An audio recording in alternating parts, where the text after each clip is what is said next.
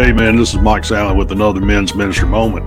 Thank you for joining me as we look at insights, ideas, and information regarding ministering to men. For the last few weeks, we have been doing a series of podcasts that explains why two are better than one. When I started this series, I made the statement this past year has undoubtedly emphasized the importance of men to have other men in their lives as we have been struggling with changes in work, family life, church life, and life in general. This week, we will continue that thought as I want to talk to you about knowing your men. In the last Men's Ministry Moment, I discussed the importance of creating multiple entry points for your men, understanding that not all men are created equal. Each man is at a different point in his life and in his spiritual walk. Some are ready to dive into deep studies of the Word. Others are interested in being a part of a small discipleship group, while others are just fine right now to gather together in social settings. The ultimate goal is to move men into discipling relationships in which they will eventually step out of their disciple and disciple other men. So how do we know the makeup of our men that is connected with the men's ministry of our local church? You have to get to know the men. The man, just like a former basketball coach used to tell me, to develop a championship team, he had to know his players. He had to understand their skills and talent in the sport and what they bring to the game so they can assemble them into a highly efficient and effective basketball team. He had to know his players. Now, we are not developing a basketball team, but we are developing a team of men who will be the image bearers of Christ in this world we live in. How did a coach get to know his players? One, he observed them during the practice, watching their skills as they interacted with other players. Two, he talked with them as a group. And three, he talked with them individually. Now, we may not be able to do all the coach did to observe the men in the church, but we can use some of the ideas and recognize there are other ways to get to know your men. Here are some techniques and thoughts on how to get to know your men. Number one, talk with your men.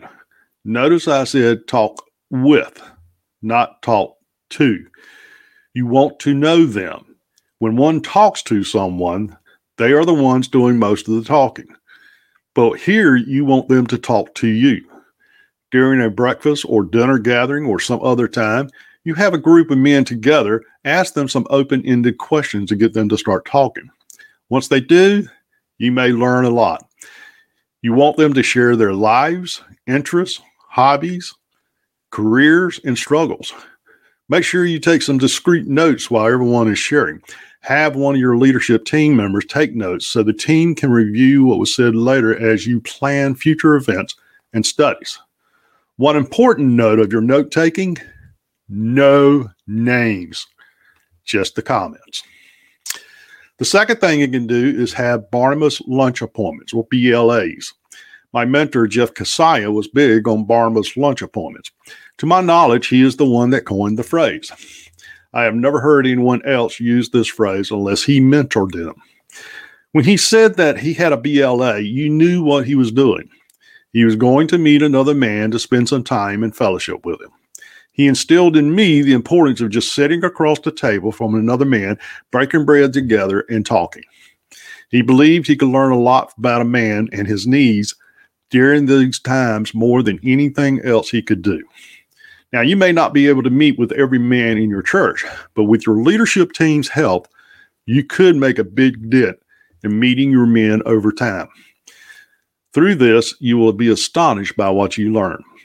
You can also let a BLA involve into inviting a man to attend a sporting event or work with you on a project or a hobby.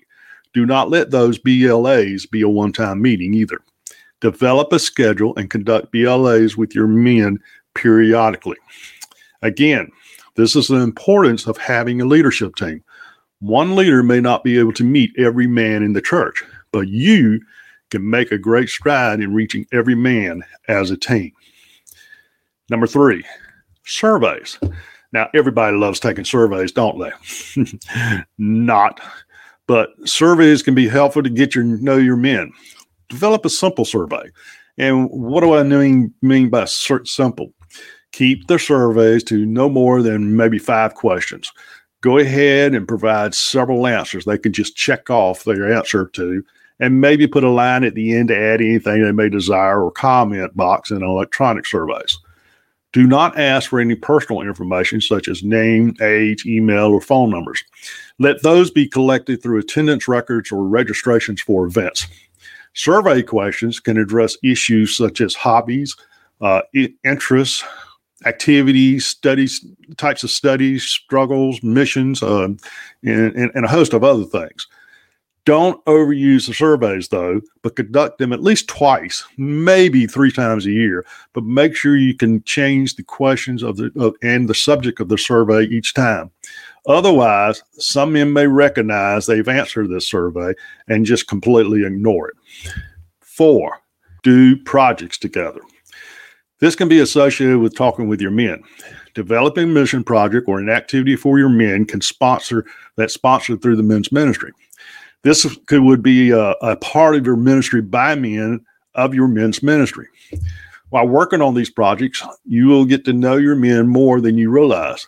When men are doing projects together, they will begin to let their guard down and talk more freely about their lives. You can find men who are struggling in marriage or fathering or grandfathering, careers, maybe struggling with temptations, and a host of other things they may be dealing with. But doing projects will accomplish two things. Number one, the men will be ministering to the community. And 2, you'll be getting to know your men. And there you are. 4 areas to help get to know your men. 1, talk with your men. 2, conduct Barnabas lunch appointments.